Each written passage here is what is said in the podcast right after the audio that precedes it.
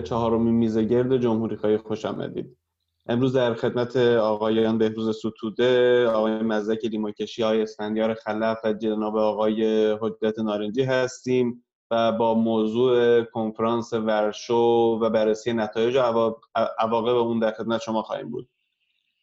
کنفرانس ورشو بعد از صحبت ها و تبلیغات فراوان در 13 و 14 فوریه برگزار شد و شاید یکی از بهترین تعابیر رو در اصل نشه اکونومیست داشت که گفت کوهموش سایید در از کنفرانسی بود که علا رقم تبلیغات فراوانی که حول اون انجام داده بودند با محوریت رژیم جمهوری اسلامی که به عنوان عامل در از ناامنی در منطقه معرفی شده بود.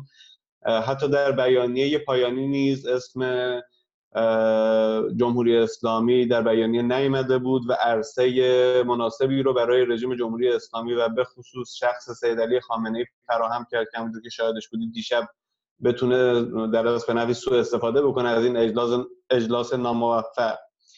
امشب در خدمت مهمانان عزیز هستیم و نظرات دوستان رو در رابطه با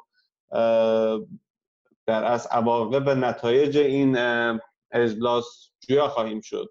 من ابتدا خواهش می‌کنم از جناب آقای اسفندیار خلف پاسخگوی اولین پرسش ما باشن. جناب آقای خلف با توجه به هواشی این اجلاس اون فیلم کوتاهی که صفحه نتانیاهو در توییتر گذاشت و بعد از مدتی حذفش کرد که در اون صحبت های در از عادل الجبیر خالد بن احمد و عبدالله بن زاید بود. که خب مسلما در علیه ایران بود و با توجه به اطلاعات بسیار ناقص و کمرنگی که در رابطه با این اجلاس منتشر شده نظر شما در رابطه با نتایج این اجلاس چی هست؟ شما برنده این اجلاس را یا کشورهای عربی حوزه خلیج فارس می‌دونید؟ آیا اسرائیل می‌دونید؟ آیا دولت راستگرای ترامپ برنده بوده یا به گفته سید علی خامنه ای برنده اصلی خود جمهوری اسلامی بوده؟ قبل از هر چیز سلام خدمت شما و همچنین دوستان دعوت شده دارم و همچنین خدمت بینندگان و شنوندگان تلویزیون رنگین کمان و خیلی تشکر می‌کنم آقای قاسمی که این وقت در اختیار ما قرار میدن برای توضیح در مورد مسائل سیاسی جامعه ایران و خاور میانه. قبل از هر چیزی باید نگاه کنیم هدف اصلی یا اهداف این کنفرانس ورشو که دعوت کنندگانش وزارت امور خارجه آمریکا بود. بعد از بیرون رفتن از برجام به محل برگزاری کشور لهستان در اروپای شرقی اهداف گوناگونی دا می‌تونه داشته باشه. یکیش فشار بیشتر بر جمهوری اسلامی برای گرفتن امتیازات. یکیش مسائل خاص نتانیاهو که هرچی جنگی کردن مسئله مشکلات خاور میانه برای حفظ منافع خودشو و انتخابات داخلی اسرائیل. سه اون مشکلات مسئله عربستان سعودی است که رهبری سنی های منطقه دارد و مشکلاتش با جمهوری اسلامی. وقتی به این کل نگاه کنیم به اون محل برگزاریش یه اشکالات گوناگونی داشت. به نظر من آماتوری آمریکا هم نشون داد در این مورد. یکی از نقاط ضعفش بود که می‌خواست یک انشعاب یا یه تضعیفی در اتحادیه اروپا وجود بیاره با انتخاب لهستان. ولی متوجه این نشده بودند که خود نگه داشتن ایران در برجام بخصوص موضع اتحادیه اروپا از زبان خانم مگرینی به موضع فرانسه و آلمان که خیلی روشن در این مورد به خاطر مثال امنیتی اتحادیه اروپا به مهاجرین اگر جنگی رخ دهد در خاور میانه اونم با کشور بزرگی مثل ایران که تخمین های گوناگون می‌زنن. یه دی میگن پنج میلیون مهاجر خواهند داشت یه دی میگن بیشتر. این نگاه امنیتی اتحادیه اروپا به حفظ در برجام باید یادآوری کنیم به این چهار سازمان جبهه ملی با تا سازمان همکاری شروع کردنه. یه اعلامیه داده بودیم قبلا و امضا کرده بودیم فردن که ما خواهان حفظ برجام و حتی مذاکرات هستیم. در این چه در ورشو و چه در کنفرانس برلن که سالی یه بار برگزار میشه کنفرانس امنیتی برلن مونیخ. مونیخ. این روشن کرد که اتحادیه اروپا فرانسه آلمان خواهان حفظ برجام و نگه داشتن ایران در برجام هستند. در عوض آمریکا می‌خواد از این طریق فشارهای تحریم های شدیدتر. اسرائیل و عربستان سعودی حالت جنگی حتی اون فیلمی هم که اشاره می‌کنید درسته بیشتر حالت جنگی به خود دادن. این باعث شد که در عین کنفرانس اون دستور روز که مسئله ایران بود و تبلیغاتی کرده بودن تغییر یافت و شد مسئله امنیت خاور میانه. و این در کنفرانس امنیتی مونیخ هم اثر گذاشت. دیدیم چه از زبان مایک بنس معاون رئیس جمهور آمریکا و چه از دیدگاه مادام موگرینی این بار و وزیر امور خارجه آلمان حکوماس خود خانم مرکل این یعنی نشون داد که این نظری که این چهار سازمان داریم با هم با اینکه ما می‌خوایم گذار کنیم از جمهوری اسلامی ولی خواهان به خاطر منافع ملی خودمون خواهان جنگ نیستیم ولی گذار از جمهوری اسلامی بله. حفظ در برجام بله مذاکره بله ولی جنگ نه. این به نظر من چیزی که در ورشو و در مونیخ روز دیدیم این درست نقطه اصلی بود. واسه آمریکا نشون داد ضعفای بین المللی که داره آمریکای ترامپ بگم. نشون داد که در بین اتحادیه اروپا و آمریکا در مورد مسئله برجام و مشکلات خاورمیانه و ایران اختلافات استراتژیک وجود دارد. بسیار عالی. جناب آقای خلف اگه اجازه بدید ما گام به گام بریم جلو. کل تحلیل رو یک جا ارائه نفرمایید. جناب آقای ستوده من سوالم رو یک بار دیگه تکرار می‌کنم به خاطر اینکه می‌خوام در از شما در هفته گذشتم یک بار در رابطه با اجلاس ورشا صحبت داشتیم. می‌خوایم به یک جنبندی در این مورد برسیم که حاصل چنین برنامه ریزی در رابطه با یک اجلاس امنیتی با اون همه تبلیغات کفه به نفع کدام قدرت منطقه یا جهانی سنگینی کرد؟ شما به نظر شما برنده نهایی این اجلاس کی بود؟ آیا امریکا تونست شکاف آتلانتیک رو همونجور که آقای خلا فرمودن تعمیر بده؟ آیا برنده اسرائیل بود به خاطر اینکه نتانیاهو تونست در از فرصت مناسبی رو برای دیدار با در حالا وزرای امور خارجه و مقامات کشورهای عربی به دست بیاره برای مذاکره مستقیم؟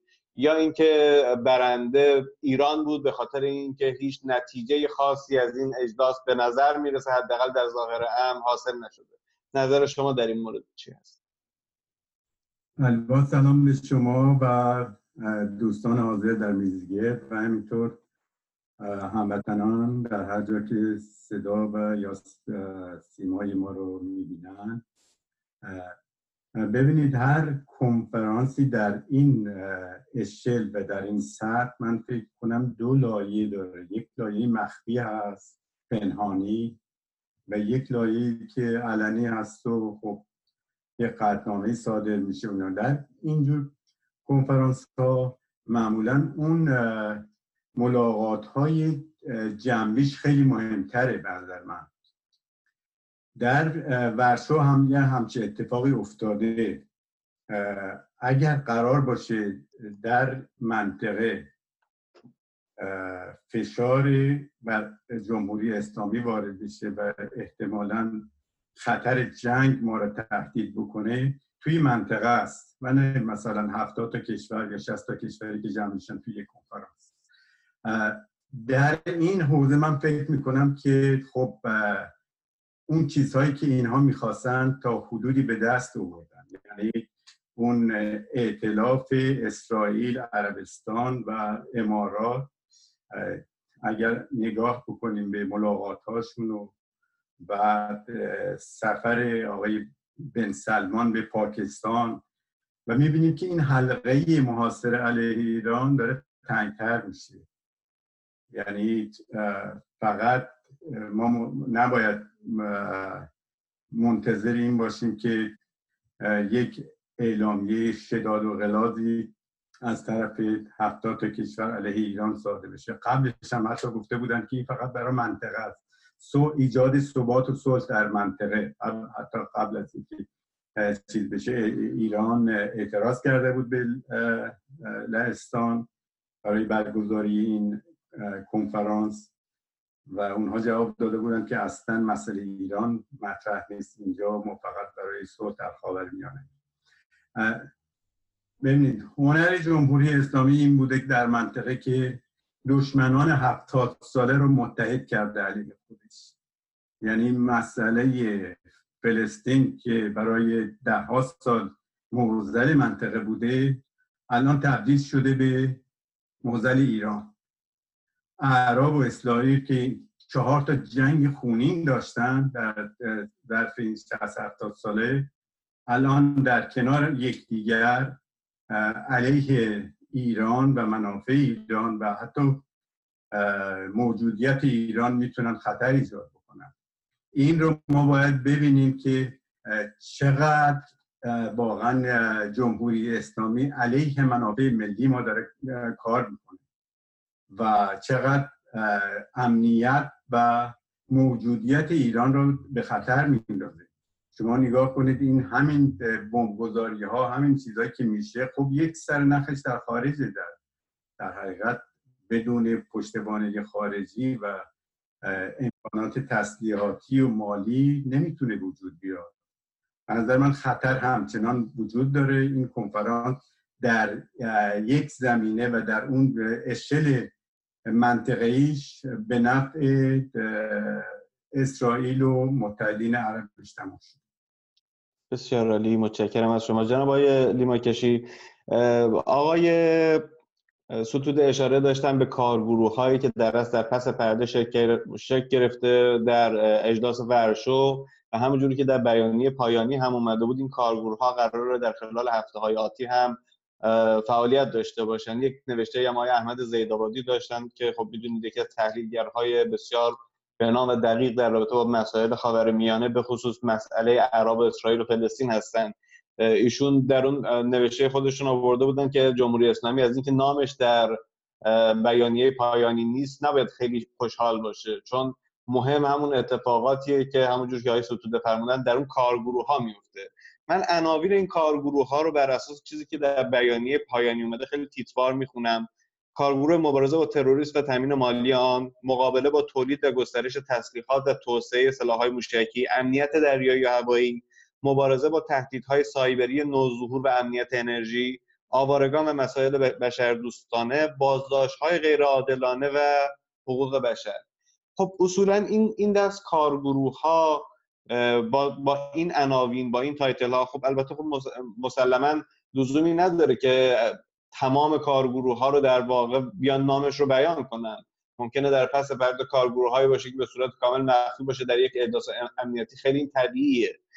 اما این ترکیب ناهمگون بین اعراب در منطقه خاورمیانه و اسرائیل که هر کدومشون به نحوی خودشون دچار معضلاتی هستن رژیم عربستان.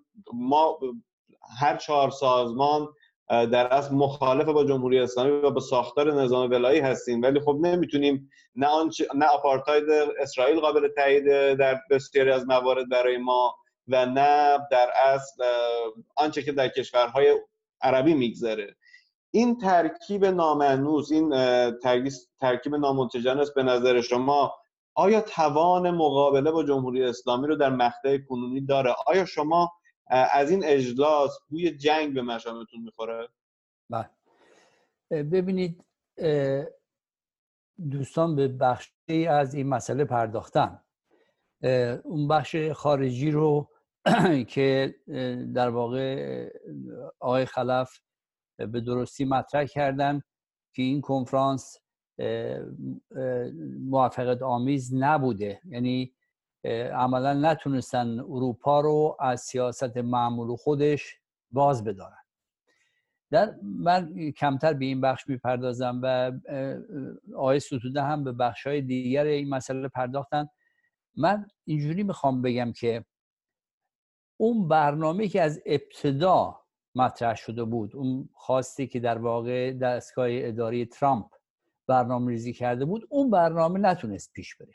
یعنی اونا می‌خواستن مسئله کنفرانس مسئله ایران باشه و اسم ایران باشه و در واقع تمام فشارهای تبلیغاتی بر علیه ایران باشه. این پیش نرفت. هی خودشون تغییر دادن و در واقع جامعه جانی اینجوری فهمید که اینا برای اینکه بتونه این کنفرانس برگزار بشه عقب نشینی کردن. این عقب نشینی ها رو کردن و آخرش هم نامی هم از کنفرانس برده نشد و نخست وزیر لهستان هم آخر شما گفتش که ما اروپایی ها در برجام هستیم و ما مثلا ادامه بدیم به اون سیاست. از این جنبه یک در واقع موفقیت آمیز نبوده برای آمریکا. ولی از جنبه دیگه نکاتی که شما مطرح کردید در پرسش شما میشه گفت که موفقیت آمیز بوده و این وسط جمهوری اسلامی در واقع شکست خورد. یعنی به ضرر جمهوری اسلامی تمام شد. البته خب به ضرر کشور ما هم هست. دلالیش بعد, بعد میگم. یه مسئله دیگه برای جمهوری اسلامی که تمام این سال از زمانی که خمینی اومد بعد با ادعای اتحاد کشورهای مسلمان علیه اسرائیل و آمریکا شیطان بزرگ در واقع از دید خودشون عملا این کنفرانس روشن کرد که کشورهای اسلامی با اسرائیل در یک صف بر علیه جمهوری اسلامی وارد میدان شدن. خب این شکست بزرگ بود. ایدئولوژیک برای جمهوری اسلامی است ولی یک نکته نباید فراموش بکنیم. این سران کشورهای عرب مردم عرب با خودشون ندارن. یعنی این کشورهای سران کشورهای عرب از این پس زیر فشار تبلیغاتی جمهوری اسلامی هم نمی‌تونن به راحتی نفس بکشن. یعنی همه توده مردم عرب می‌بینن که چگونه مسئله فلسطین اساسا مطرح نشد.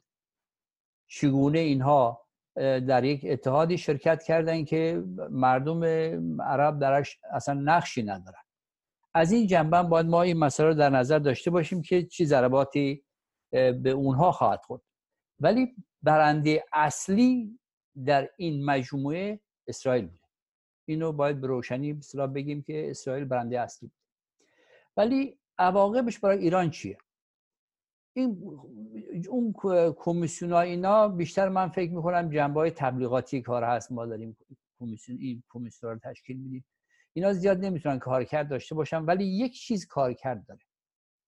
و اون اینه که آمریکایی ها در مسئله تخریب یک کشور استادن.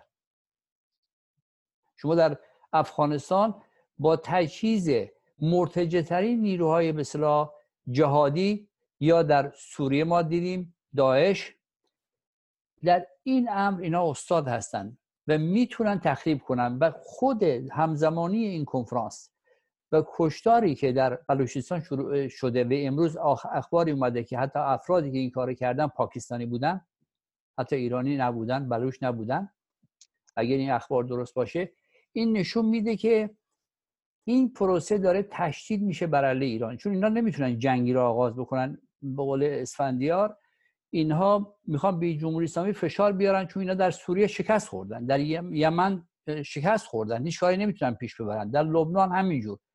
اینها می‌خوان جمهوری اسلامی رو عقب بنشونن. یکی از راه ها در واقع این اعمال تروریستی و تخریبی هست. و ما باید خیلی متوجه باشیم ما نیروهای ملی دموکرات جمهوری ها باید خیلی متوجه باشیم اینجا که این کار انجام شده در افغانستان و در کشورهای دیگه. الان داره از امکاناتی که در پاکستان هست و کشورهای عربی خصوصا عربستان می‌تونه تجهیز بکنه نیروها رو. همونجوری که طالبان در پاکستان تربیت کرده فرستاده تو افغانستان حتی رهبری حکومت افغانستان رو به دست گرفته همونجور هم می‌تونن نیروهایی رو مسلح بکنن در ایران در واقع کشتار بکنن و تخریبگری بکنن و از این طریق به اهداف خودشون برسن. برای ما به قول شما درست جنگی جنگ به به اون مفهوم نیست ولی توسعه تروریسم در ایران یکی از کارهای عربستان که در نقش بزرگی هم در مسئله افغانستان داشته در حمایت از طالبان می‌تونه در ایران هم این نقش اینا ایفا بکنن و از این پس گروه های تروریستی بیشتر نیروهای وابسته بیشتری از ایرانی هایی که حاضرن نوکری بکنن برای این کشورها تربیت خواهند شد. و عمل خواهند کرد در ایران. ما باید متوجه این امر باشیم به رژیم باید هشدار بدیم که عقب بشینه. به یکی از راه این است که که در ایران تنها راه در تنها امکانی که می‌تونه ایستادگی بشه این که نیروهای ملی حق اجازه در واقع فعالیت داشته باشند. اگر جبهه ملی وارد میدان بشه در ایران فضای دیگری ایجاد خواهد شد و مردم در واقع هوشیاری بیشتر به دست خواهند آورد و موانع بر سر این برنامه هایی که در این کنفرانس که در واقع اون چیزی که بهروز مطرح کرد اون چیزی که پشت پرده است اون برنامه که پشت پرده است برای مقابله با اینها داروش در واقع ایجاد فضای باز و حضور نیروهای ملی و دموکراتیک در سیاست ایران هستش. بسیار عالی متشکرم. جناب آقای نارنجی یکی از اشاراتی که نشه اکونومیست داشت در رابطه با اجلاس امنیتی ورشو این بود که این اجلاس بیش از هر چیزی در از شکاف آتلانتیک یعنی شکاف موجود بین آمریکا و اروپا رو تعمیق کرد. سعی آمریکا برای اینکه یک کشوری از بلوک شرقی اروپا جدا بکنه و یک شکافی در اروپا ایجاد بکنه با عدم حضور خانم موگرینی و نمایندگان سطح بالای کشورهای آلمان و فرانسه خب به نحوی دچار شکست شد. از سوی دیگه می‌بینید که یک کانال مالی ایجاد کرده اروپا که به نظر میاد هدف اصلیش اصلا در رابطه با برجام نیست. به نحوی می‌خواد این هژمونی دلار رو در بازار جهانی از بین ببره. کانال اینستکس در اصل ابتدا با هدف دارو و بهداشت و غذا ایجاد شده ولی به نظر میاد در مراحل بعدی کشورهای اروپایی قصد دارن از این کانال مالی از این کریدور استفاده بکنن برای اینکه به نحوی در اصل این سلطه دلار رو در عرصه اقتصاد جهانی از بین ببرن و مسیرهای جدیدی رو در راه اقتصاد بکشاین. آیا فکر می‌کنید این تحلیل نشریه اکونومیست در این رابطه چقدر به صحت نزدیکه؟ فکر می‌کنید این شکاف آتلانتیک بین امریکا و کشورهای اروپایی تا چه جدیه و جمهوری اسلامی از این شکاف آیا می‌تونه ماهی بگیره؟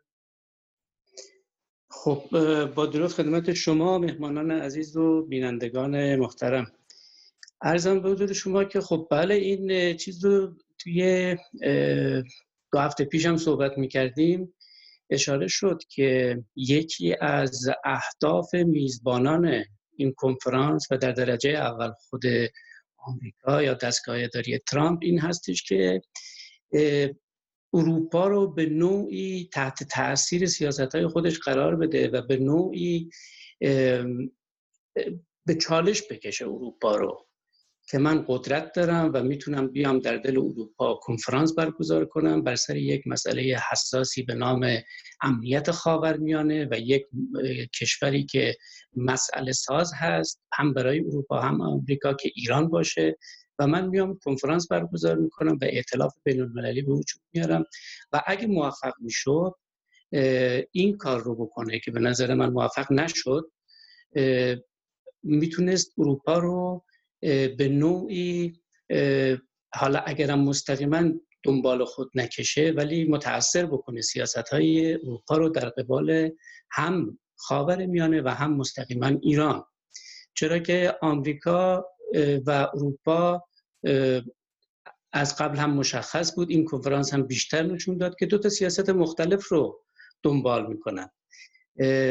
تو جلسه قبلی هم من اشاره داشتم به اینکه آمریکا یا ترامپ بخوایم بگیم حالا ترامپ به عنوان یک شخص نه به عنوان یک تفکر یک سیاست تهاجمی و تخاصمی رو پیش می‌بره.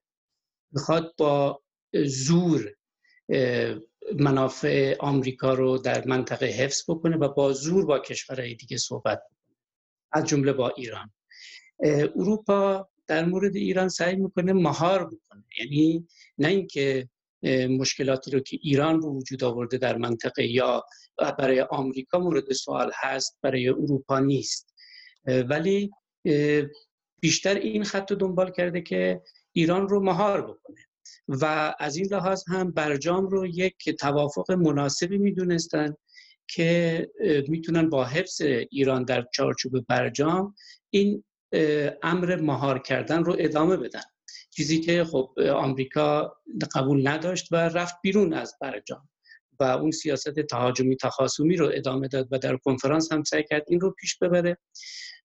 و این اختلاف سیاست هم به حال نتیجه عملیش این میشه که پروژه های مثل این همین سازوکار مالی بخوایم بگیم. اسمش رو اگرچه بیشتر مالی نیست کالایی است. یعنی به نوعی تسهیل می‌کنه خال خرید رو باید مشکل براش پیش میاد. به خاطر این بیشتر میشه کالایی بهش التاق کرد. یک سازوکاری که یک سری کالاها رو بتونن به ایران منتقل بکنن و ایران هم بتونه به نوعی نفت رو غیر مستقیم بفروشه. این این مسئله خب می‌تونه انجام بشه ولی محدودیت های جدی هم در مقابلش وجود داره و به خاطر همین هم خود مقامات ایران هم از حالا واکنش چندان مثبتی نسبت به این این نشون ندادن. به خاطر اینکه معتقدن که یه سری محدودیت ها داره و میاد یک سری موارد رو حتی سختتر بکنه. اونا هم خوب می‌دونن که شرکت های بزرگ بین المللی خیلی تحت تاثیر سیاست گذاری های مالی و اقتصادی آمریکا هستند و به سادگی خودشون رو زیر ضرب قرار نخواهند داد به خاطر اینکه که بخوان با ایران وارد معادلات بشن. شرکت های کوچیک هم طبعا چنین جرأتی رو نمی‌کنن. و اما یک امکان هست در حد خودش. ولی خب میگم امکانی خیلی زیاد بزرگی نیست. ولی نشان دهنده این هست در این حد میشه روش تاکید کرد که بله اروپا تمایلش این است که بتونه روابطش رو با ایران حفظ بکنه و همون سیاست مهار کردن رو ادامه بده. در این اینکه همزمان با اینکه این سازوکار کالایی مالی رو ارائه دادند دو روز بعدش هم اطلاعیه دادن. درست همون یکی دو روز قبل از برگزاری کنفرانس ورشو و نگرانی جدی خودشون رو از فعالیت های موشکی ایران ابراز کرده. یعنی به این صورت اروپا هم می‌خواد نشون بده که من از کارهای تسلیحاتی و امنیت منطقه رو به هم زدن یا دخالت هایی که می‌کنه توی کشورهای دیگه و یا سیاست های موشکی و غیره و غیره من هم ناراضی هم ولی تفاوتم با آمریکا این هستش که من می‌خوام مهار بکنم. آمریکا می‌خواد تقابل و تهاجم بکنه. و خب در کنفرانس ورشو خودش رو به خوبی نشون داد. آمریکا از کشورهای اروپایی خواست که از برجام خارج بشن و اونها مستقیم در اولین مصاحبه در کنفرانس مونیخ امنیتی مونیخ اعلام کردن که ما از برجام خارج نخواهیم شد. این رو یه امکان خوبی می‌دونیم. برای اینه بشه با ایران کنار بسیار عالی متشکرم. جناب آقای خلف ارزم خدمت شما که یک سوالی در این میانه وجود داره. می‌خوایم یه نقبی بزنیم در اصل کنفرانس امنیتی مونیخ. در رابطه با صحبت های آقای ظریف. آقای ظریف در مصاحبه ای که به صورت در حضوری در حضور تعداد زیادی از حضار داشت با یکی از خبرنگاران در رابطه با استراتژی های دفاعی جمهوری اسلامی توضیح داد. جمله در اونجا به کار برد که ما برای حفظ در از سیستم امنیت ملیمون نیازمند به یک سری ابزار هستیم. این ابزار دیگه نمی‌تونه شمشیر یا تفنگ باشه. ما بنابراین به موشک و تکنولوژی های نو نیاز داریم. مسلما ما به عنوان چهار تشکل جمهوری خواه که خواستار گذر از جمهوری اسلامی هستیم با نوع دیدگاه جمهوری اسلامی مشکل داریم. اما خب باید ببینیم دیدگاه استراتژیستی که اومده این استراتژی جنگ های منطقه ای رو برای جمهوری اسلامی در سرتاسر منطقه طراحی و پیاده سازی کرده چی هست؟ به نظر میاد جمهوری اسلامی استراتژی استراتژی که در پیش گرفته این هست که به قدری آمریکا رو و قدرت های جهانی رو در کشورهای اطراف ایران در جای جای خاور میانه حتی تا شاخ آفریقا درگیر درگیری های مختلف و پایدرگل نگه داره که فرصت نکنن به سراغ ایران بیان. نظر شما در رابطه با چیزی که در از آقای ظریف میگه که میگه ما به تکنولوژی های نو برای دفاع از خودمون نیاز داریم. عبارتی که استفاده می‌کنه میگه ما نمی‌خوایم مثل زمان جنگ هشت ساله به شما بگ بکنیم از شما گدایی بکنیم و چیزی دستمون رو نگیره از, از یک طرف هم خب استراتژی تهاجمی داره در منطقه. ترکیب این دو رو شما به چه صورت می‌بینید؟ ببین سوال به جایی کردی. به نظر من باید این سیاست خارجی جمهوری اسلامی در رابطه با منطقه و در رابطه با جهان این در چل سال اخیر نگاه بکنید تا به این سوال شما بشه تقریبا یه جواب داد. جمهوری اسلامی دارای متحد استراتژیک نیست. نه در چارچوب اتحاد جمهوری شوروی سابق نه روسیه اخیر. تنها مقطعی است حتی با پوتین. با غرب هیچ گونه اتحاد استراتژیکی نداره. ولی از نظر قوانین بین المللی دفاعی جمهوری اسلامی و هر کشوری حق دفاع از مرزهای خود دارد.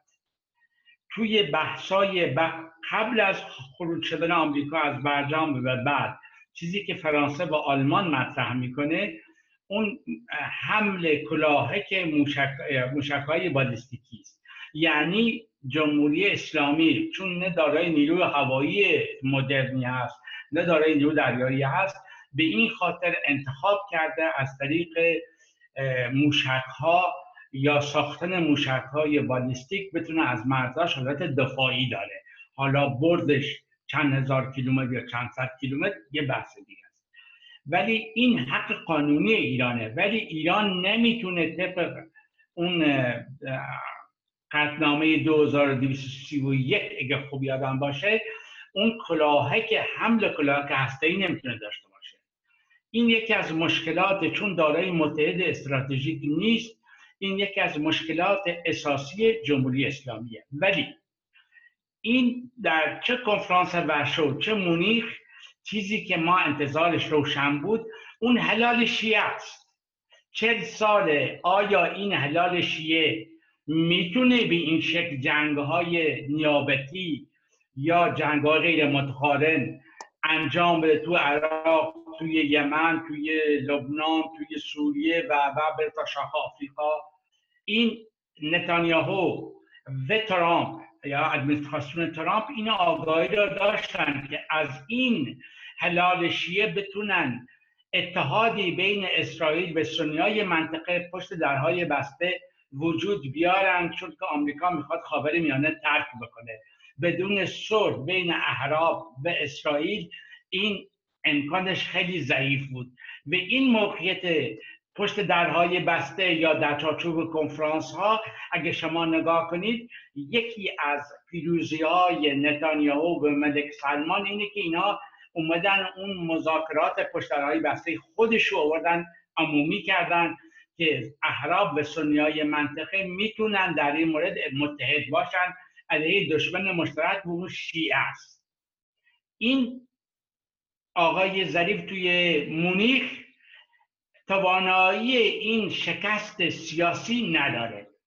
ببین در تاریخ هفتاد ساله ما بیشترم نرم احمد قوام در مورد قاله آذربایجان تونست با استالین اون مذاکرات بکنه و آذربایجان رو نجات بده.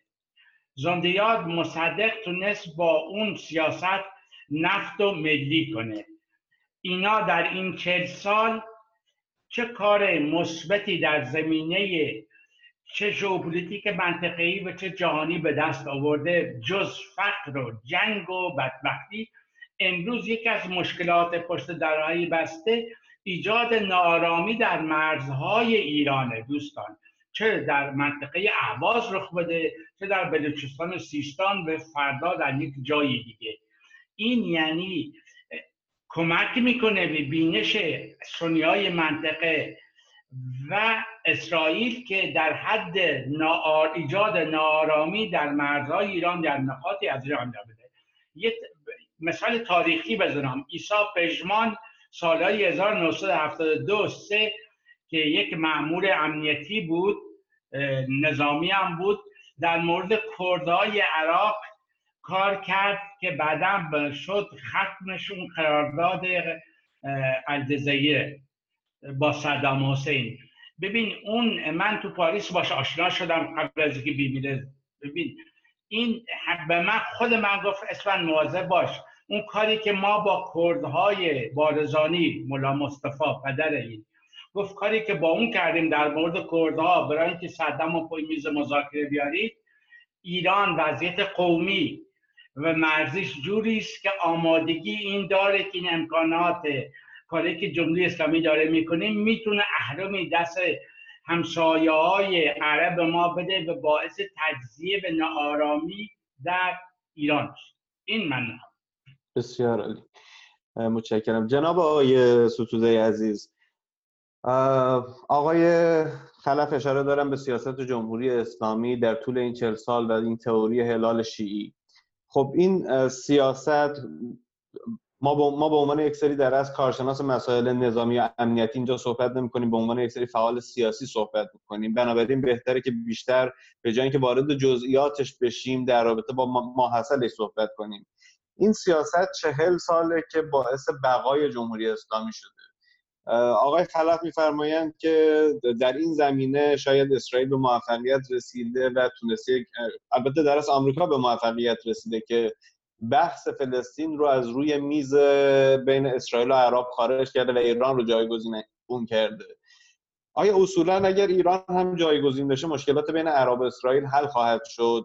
مشکل به نظر میاد گسترش شهرک سازی باشه و عدم به توجه به های سازمان ملل در رابطه با لزوم تشکیل دو کشور مستقل در از فلسطینی و اسرائیلی. آیا جایگزین شدن ایران روی این میز مذاکرات باعث میشه که واقعا مشکلات بین عرب و اسرائیل به صورت بنیادین حل بشه. این سوال اول هست که خواهش می‌کنم مختصر جواب ما رو بدید. سوال دوم در رابطه با اینه که این استراتژی های نظامی جمهوری اسلامی چهل سال کار کرده. از قرار معلوم هنوزم کار می‌کنه. بله اسرائیل به مواضع جمهوری اسلامی در سوریه در نزدیکی بلندی های جولان حمله می‌کنه. ایران به نظر میاد جوابی نمیده. در همون حال تونل های زیرزمینی از طریق حزب لبنان تا عمق خاک اسرائیل تا نزدیک بسیاری از شهرک های اسرائیل گسترده شده. آیا فکر می‌کنید که این استراتژی ایران یک استراتژی شکست خورده است؟ یعنی ایران به دنبال اینه که این استراتژی از رو میز جمع کنه؟ نه خیر من تصور نمی کنم که در مورد سوال اولتون مسئله موزل فلسطینی ها و اعراب حل نخواهد شد با در که در حاشیه وجود خواهد داشت. نظر من همچنان منتها چیزی هم که حتی تبلیغ می‌کنن میگن که به یه شکل جمهوری اسلامی داره خدمت می‌کنه به اسرائیل همینه واقعا. یک مسئله ای که برای مردم فلسطین اونقدر وطنشون رو گرفتن و یه سالها اونجوری آواره هستن و اینا. حالا یک رژیمی مواده توی خاور میانه سر کار که هم مرز هم نیست با اسرائیل ادعاهایی داره که حتی خود فلسطینی ها هم ندارن. یعنی فلسطینی ها در یک مقطعی حاضر شدن که به رسمیت شناختن اسرائیل اسرائیل و دو کشور کشور فلسطین و کشور اسرائیل در کنار هم دیگه زندگی بکنن. جمهوری اسلامی اومده اخلال کرده. رفته اونجا حماس ایجاد حماس رو تقویت می‌کنه. جهاد اسلامی ایجاد کرده. داره شیعه پروری می‌کنه حتی توی فلسطینی ها به کمک پول. شیعه می‌خواد درست بکنه اونجا برای خودش. به این سیاست ها سیاست های شکست خورده ای به نظر من و در خدمت در تحلیل نهایی در خدمت منافع اسرائیل. اسرائیل نتانیاهو خودش گفته که هیچ ما هیچ دوره اینقدر آرامش نداشته اسرائیل و راحت نبوده خیالش از جانب عراق بنابراین من فکر می‌کنم خب الان به حاشیه رفته. مسئله جمهوری اسلامی اگر برای اینها حل بشه در آینده یک جوری یا قول معروف به عقب نشینی وادارش بکنن و بیرونش بکنن از این کشورهای عربی دوباره برخواهد گشت. چون همونطوری که دوستانم گفتن این مسئله مسئله خود یک ملت هست ملت فلسطین و عرب که سالیانی دراز با این مشکل مواجه بودن. یعنی شهرکسازی بیرون کردن فلسطینی ها از خانه و کاشانه هاشون و این چیزی نیست که به این زودی بخواد محو بشه. در مورد سوال دومتون که فرمودید که آقای استراتژی جمهوری اسلامی شما ببینید آقای خمینی به محض اینکه قدرت گرفتن در ایران مسئله صدور انقلاب رو سیاست خارجی ایران تعیین کردن. یعنی که وقتی که شما به یک ایدئولوژی معتقد باشی که مرز نشناسی منافع ملی به رسمیت نشناسی و یک سرزمین موهوم اسلامی که در اونجا بخوای خلافت شیعه درش یا خلافت فرق نمی‌کنه.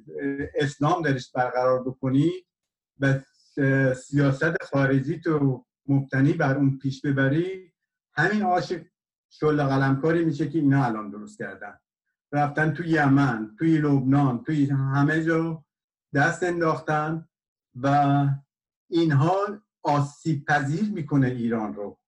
یعنی اینها هیچ امنیتی رو ایجاد نمی‌کنه. شما با حتی پیشرفته ترین موشک هم که بتونه اسرائیل رو بزنه نمی‌تونید واقعا امنیتی رو برای ایران تامین بکنید. چون منافع ملی مردم ایران در این نیست که شما با تمام کشورهای منطقه درگیر باشید و فکر بکنید که از این طریق می‌خواهید داعش نیاد تو ایران. اینا مدعی بودن که ما رفتیم سوریه و نمی‌دونم عراق و اینا جلوگیری بکنیم از داعش. الان داعش تو خود ایرانه توی بلوچستانه توی خوزستانه. اینا گزاریایی که دارن می‌کنن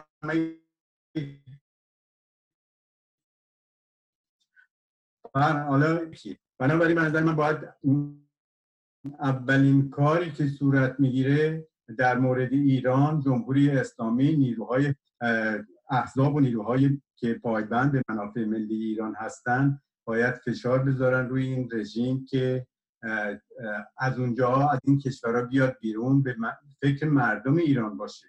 شما نگاه کنید که فقر و بیداد و بیکاری و اینا توی ایران چیکار می‌کنه؟ اینا تمام حواسشون سر اینه که فلان چیز تاسیزات رو بخرن که بتونن اسرائیل رو مثلا چیز بکنن. الان هم که معلوم شده حتی این قطعاتی هم که به اینها دادن برای موشک سازی و اینا قلابی بوده. یعنی همین ماهواره که رفت هوا بره نمی‌دونم چیز در مدار زمین قرار بگیره. شکست خورده به خاطر اینکه امریکا اعلام کرده ما از مدت ها پیش به اینها چیزای یدکی های قلابی داریم میفروشیم. بله البته این گمان زنی یکی از رسانه های امریکاست و خب دولت امریکا مسلما هیچ وقت این رو تایید یا تکذیب نخواهد کرد مثل سایر موارد. متشکرم. جناب آقای لیماکشی عزیز یه مقداری زاویه بحث رو عوض کنیم. گروه های اپوزیسیونی بودن که خب لازم به نام بردن نیست. البته نام بردنشون مشکلی نداره. سازمان مجاهدین و سلطنت طلب ها برای البته گروه های دیگری هم بودند برای شرکت در اجلاس امنیتی ورشو سر و دست میشکستند بیانیه دادن اعلام آمادگی کردند و خواستند که حتی به نحوی خودشون رو به این اجلاس دعوت کنن. حتی اگر اونها رو به صورت رسمی دعوت نکردن به این اجلاس. نظر شما در رابطه با چنین رویکردی از طرف گروه های اپوزیسیون به چنین نشست هایی چی هست؟ آنچه که ما دیدیم دو تا تظاهرات بسیار کم تعداد بود با نمادهای همیشگی و به همون شکل و شمایل چی میشه گفت مسلک همیشگی که مخصوصا از طرف سازمان مجاهدین وجود داشت و خب اثری هم به جز این نداشتن. حتی حاضر نشدن که با رهبران اینها با نمایندگان اینها در محل در از مذاکرات ورشو دیداری در سطح عالی داشته باشن. نظر شما در رابطه با این شکل رویکرد اپوزیسیون برای شرکت در چنین نشست‌های چی هست؟ بله. ببینید من خیلی سریع یه نکته رو مطرح بکنم بعد برم به چون برمیگرده به این پرسش شما. و اون هم این هستش که چجوری یعنی نگاهمون به ایران چی هست و نگاه این جریاناتی که شما نام بردید چگونه هست به به, به اوضاع در مجموع؟ ببینید ایران در دو دور با همین سیاست بسیار شیعگری وارد میدان شد. دور دوران شاه عباس بود که با شیعه کردن مردم ایران تونست یک قدرت بزرگی رو در مقابل ترکیه عثمانی اون زمان درست کنه و موفقیت های بزرگی رو دست بیاره. یه بارم که ما این دفعه شاهدش هستیم که جمهوری اسلامی با این مسئله اومده. منتها یک تفاوت این بار این هستش که ایران ایران اون موقع نیست. یعنی ایرانی هست که در پیرامونش فضای دیگری به وجود اومده. دیگه اون روسیه تزاری رو ما نداریم. کشورهای زیادی در اطراف ایران عملا یعنی ایران شده به یک آلمانی در منطقه ما از, از جهت میزان همسایگان. به یک قدرتی تبدیل شده. ما باید این قدرت رو در نظر داشته باشیم. این نه به خاطر جمهوری اسلامی به خاطر فضای جانی که به وجود اومده ایران یک قدرته و این قدرت رو ازش خیلی از کشورها از جمله عربستان و از جمله اسرائیل میترسن. و این دوتا رو با هم یعنی ایران و مسئله جمهوری اسلامی یه مقدار از هم جدا بکنیم. این یه مسئله. مسئله دیگه نیروهایی که می‌خوان در فضای ایران کار بکنن نیروهای ملی نیروهای دموکرات و نیروهای جمهوری ایران اینها سیاست و در دو در واقع ترازو در نظر بگیریم یک طرفش جمهوری اسلامی هست در این ترازو طرف دیگرش در واقع ایران و منافع ملی مردم ایران هست. این دوتا رو ما ما می‌بینیم. ما میاییم اون طرفی که منافع ملی مردم ایران هست اونو می‌گیریم. جمهوری اسلامی رو همونطوری که دوستان مطرح کردن ما می‌خوایم از این گذر بکنیم. چون این یک نیروی ضد دموکراسی ضد حقوق بشر و یک نیروی توسعه طلب شیعی هست که ما خواهان نیستیم. ما می‌خوایم با تمام کشورهای همسایه ما روابط متعادل داشته باشیم. با اروپا با آمریکا با همه می‌خوایم روابط متعادل داشته باشیم. این نیاز به نیروی ملی و دموکرات هست. در چنین فضایی اگه ما بخوایم با مردم تماس بگیریم با کشورمون در تماس باشیم با جامعه جهانی در تماس باشیم سیاست های از این دست که ما یه تعدادی جمع بشیم پرچم آمریکا و اسرائیل رو بسیار بلند کنیم بریم توی ورشو 50 تا آدم بگیم که آقا به ما کمک کنید ما می‌خوایم در واقع بریم ایران رو پس بگیریم. این سیاست توی این دوره یعنی من من اینجوری عنوان می‌کنم که تنها چیز مثبت این کنفرانس برای ما ایرانی ها این بوده که نیروهای غیر ملی غیر دموکرات غیر جمهوری خواه شکست بزرگی اینجا خوردن. یعنی اینجا خیلی کوچیک شدن خیلی خودشون رو کوچیک کردن. و الان من نمونه چندی دیدم که نیروهایی که در واقع توی این فضا بودن و با این نیروها بودن انتقادات خودشون رو شروع کردن به مواضع در واقع سلطنت طلبا و مواضع مجاهدین که این چه ضرباتی رو در واقع به همبستگی ملی می‌زنه. اگه دو سه هفته قبل ما بحث داشتیم صحبت داشتیم در رابطه با بیانیه این بیانیه که صادر کرده بود بودیم چهار جریان اونجا هم صحبت کردیم که چرا ما می‌خوایم یک اتحاد ملی یک اتحاد دموکراتیک و اتحاد از نیروهای جمهوری ایران رو تشکیل بدیم. این نشون داد که توی این روزها چقدر این مهمه. یک نیروی وجود داشته باشه در این وسط که از منافع ملی مردم ایران از حقوق دموکراتیک مردم ایران چیکار بکنه؟ دفاع بکنه.